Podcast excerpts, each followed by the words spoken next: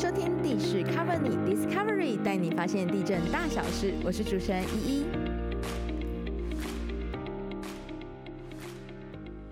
各位听众朋友，大家好，我是主持人依依。房产呢，应该都是大多数人财产中价值最高，也是最重要的。所以啊，常会有朋友会担心，如果我的身份证、房屋所有权状不小心掉了，或被偷了，是不是房子啊就很容易被偷过户呢？或是很好奇啊，诈骗现在这么多，那我的不动产登记在地震事务所到底安不安全呢？那我们今天的节目啊，就来找到永林主任来跟大家来聊一聊呢。新北的地震事务所是怎么样用心守护大家的不动产，守护最后一条防线的呢？那我们来欢迎本集的来宾永林主任，主任你好，Hello，主持人好，然后各位听众来宾大家好。大家今天可以访问到主任啊，就是我们当然回到刚刚的主题嘛，就是房屋的买卖过户啊，是不是都一定要到地震事务所来做登记？没错，应该说一般的民众如果要办，不管是土地还是房屋，那不管是你要买卖啊，还是要赠与，或者是用房屋来贷款抵押，都一定要先到地震事务所申请。那经过完成登记之后，那这样才有效力。嗯，那这时候地震事务所会发给一张嗯所有权状或是他项权利证明书，那来作为你产权的一个凭证。OK，那像刚刚所说的就是那个所有权状的部分，那如果说是真的不小心掉了，或者是真的被人家偷走了，那会不会有真的就是有人拿着这样的权状去做过户？的确有蛮多人丢掉权状，或是不小心权状掉了遗失的时候，都蛮紧张的，会跑来地震事务所说：“哎，怎么办？怎么办？我的权状掉了，会不会这样子？这段时间有人偷偷把我过户掉？”嗯，那其实不用担心啦。虽然权状那薄薄的一张，我们也并不是就靠权状一张就可以来办那个所谓的不动产的，不管是买卖或过户，并不是这样就可以。我们最重要的还是要确认这个当事人，就是我们的所有权人本人，他是不是有要过户的。争议表示，OK，那提问提问，就是权状 权状真的掉了，那要怎么办？权状掉了，捡起来。不是，真的不知道丢去哪，遗失了。其实当然最重要的就是先到地震事务所来，那到地震事务所来申请书状的一个补发。嗯，那因为法令规定，我们书状补发会要公告三十天。那就是公告我们这个权状，我们要把它注销嘛。原本的权状，我们会有一个字号，哦，它的权状字号。那这个权状的整个，我们会把它公告注销。那这个需要依法令规定需要三十天。那这三十天也不用担心，我们会在我们的那个啊资料上，我们会有注记。现在这个地号或是这个房屋，它的权状正在申请书状补发中。哦，所以你就不用担心有人拿旧的，呃，拿你旧的来做任何的事。那其实就算你没有来做这件事，没有来申请补发。也不用担心，不是说拿了一张权状就可以来办理过户。嗯，最重要真的还是要有当事人的争议表示。对啊，什么是 争议表示？争议表示哦，嗯，简单来说就举例，像如果你要嗯卖房子好了，嗯，我们来地震事务所申请的时候，我们会确认你是不是真的就是我们登记的房屋所有权人，嗯，那以及你是不是有确定要卖房子的意思，这个就是你的争议表示。你要确定你真的有要卖啊，我们才可以把你办理买卖登记。哦，不是说拿了一张权状来就说这个这个这张房屋权状的所有权人要卖就可以卖，不是。不是任何人拿一张权状就可以来办理过户哦。那他是要办，就是假设我就要办理过户的话，这些文件上除了房屋所有权状以外，他还要备哪些的文件？所以我才刚刚就说到了，其实争议的表示，我们一般民众来讲，大概就分两种。嗯。主要像譬如说，有的民众他可能是没有空到地震事务所来办，他会委托专业的地震室。那这时候地震室就会嗯拿着这个所有权人的印鉴证明，户政机关核发的印鉴证明，那以及他盖有这个印鉴证明上面那颗印鉴章的契约书申请书来申请，用这个来当做这是他的争议表示。确认就是他就是本人。那我们前几集有讲到线上声明，所以他这个的话也可以透过线上声明，然后就对对对，没错，这个是内政部现在也最近也有在推，就是所谓的网络可以民众自己用自然人凭证，然后到网络上去声明说我要办。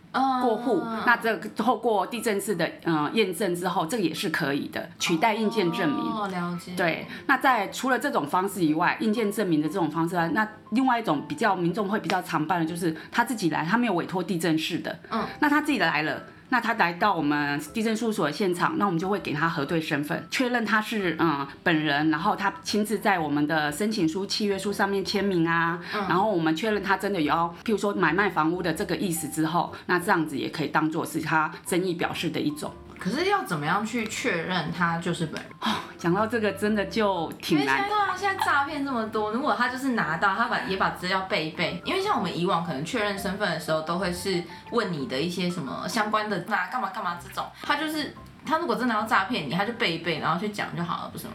对啊，所以真的就像你讲的，其实这真的有些困难，因为嗯其实民众来讲，对我们来讲，真的就是。陌生人啦，每个来申请的人，对我们来讲，应该都是第一次见面的陌生人。那我们法条上就就有规定到说，哎，啊，申请人要核对身份，确认他的争议。嗯。可是怎么核对，怎么确认？这个真的就实物操作有它的困难度。那我举例来讲，就真的有些人他看起来就是跟照片上真的长起来不太像，会去对他身份对，因为身份上会有照片嘛。可是比较现在遇到了比较大的一个状况，就是很多人的身份证都是比较久以前的，嗯，十几年前的。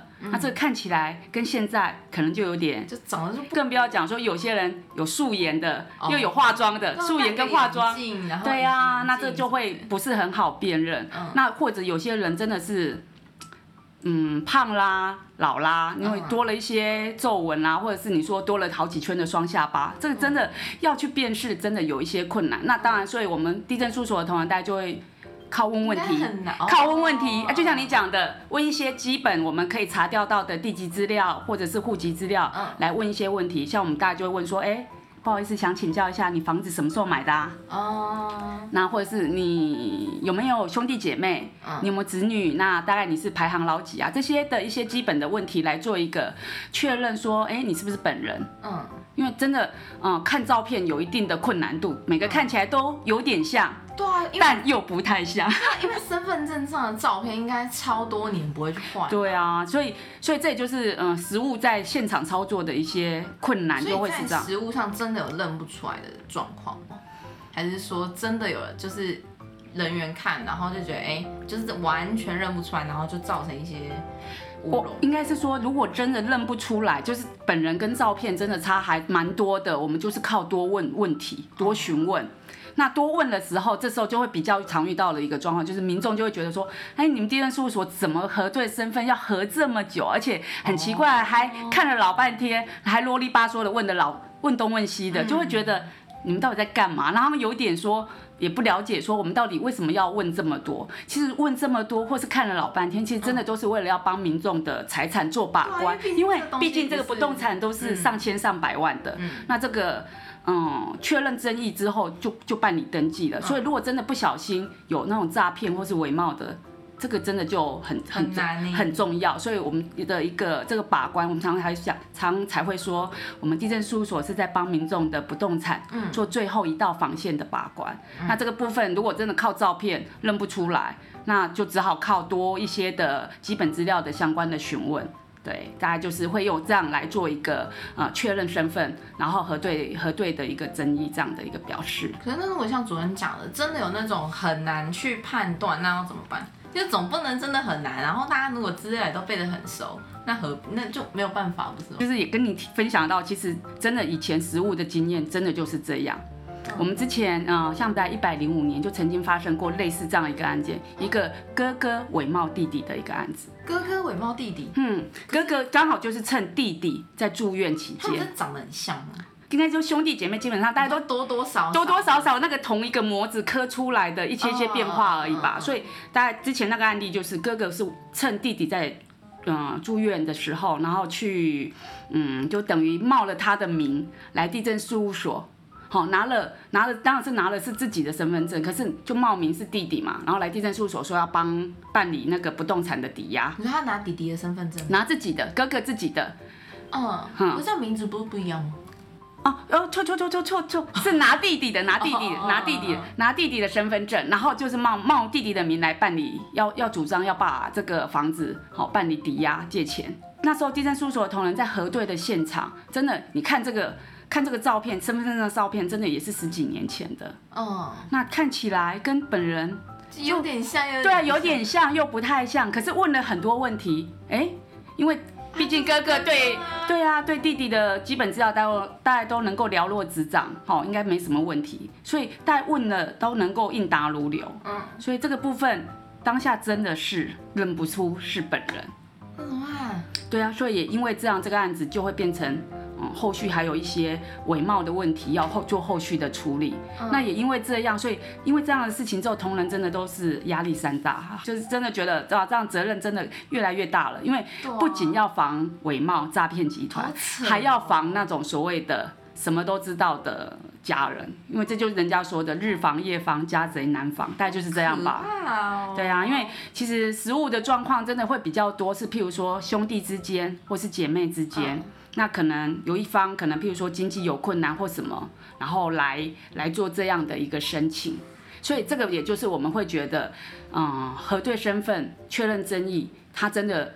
嗯，目前实务上真的比较辛苦的地方，嗯，那也因为这样，所以新北市才会在我们一百一十年有推出了一个所谓的人脸辨识一拍即合的这样的一个科技协助核对身份的一个新的措施。那他是怎么去做？好，应该扫你的。应该说现在有很多很多，因为现在的人脸辨识还算是一个蛮蛮进步的，也就发展的还算一个蛮新颖的一个科技，嗯好运用在很多地方了。好，包括你就海关也有。有好，包含你说像现在很多我们的嗯公司行号也都会有用那个所谓人脸辨识系统来去做一个，比如说上下班刷卡的这样子，哦都有。那因为有这样的一个人脸辨识的一个这种系统，好，它是运用主要大概就是我们所谓生物特征的一个比对，嗯。那时候我们是运用这样的人脸辨识系统，有这样的生物特征比对的这样的功能，来协助我们去取代以往我们传统，就是我们肉眼在那边看，对传统肉眼看，那看了老半天，看到眼睛都快要脱窗了，还看不出来的这种窘境。好，那用这个科技的一个系统比对的功能来协助我们核对身份。那透过这样的协助之后，我想不但可以更有效率，而且更精准。哦，那更可以，而且还重要，也是客观的，不会因为每个人的可能你我看像，你看不像，那这样子一个更客观的一个一个那个办法来协助我们做核对身份确认争议的动作。可是这样人脸辨识系统会有人不同意要排吗？哦，应该是说。其实基本上我们在呃要运用人脸辨识系统来核对身份这件工作的时候，我们的同仁大家都会先跟民众说，哦，因为依据个人资料保护法的规定，我们大家就跟民众来说明清楚我们要用这样的一个呃原因是为什么。那民众基本上大概目前同意率大概超过百分之九十五，也都会同意。为什么？因为他会觉得，哎，这真的在保，他比较安心，他也知道我们的同仁真的是为了所谓的防范伪冒，确保他的一个财产的一个安全。我们做的一工作，所以基本上大部分都会同意。那如果遇到真的要是不同意的，也没有关系，我们同仁就会再多加询问啦。可是这样子会有遇到过，就是就算连人脸辨识系统都没办法通过的案子。现在医美啊什么的都这么的发达，我就缝个双眼皮，然后什么什么之类的，万一就就是不一样啊，那怎么办？我们之前遇到过的一个状况，就是真的真实的案例啦，就是民众对啊，他就是一直主张说他是本人，那可是人脸辨识系统他去协助核对了之后，他的相相似度真的偏低。嗯，那同仁当然会做相关的询问，他真的都是应答的都没问题。嗯，可是这时候我们还是会存疑嘛，因为就很怪啊。对啊，所以同仁当然会再多加的询问，询问到最后，这个申请人自己坦白坦白招认了，说他有去整形过。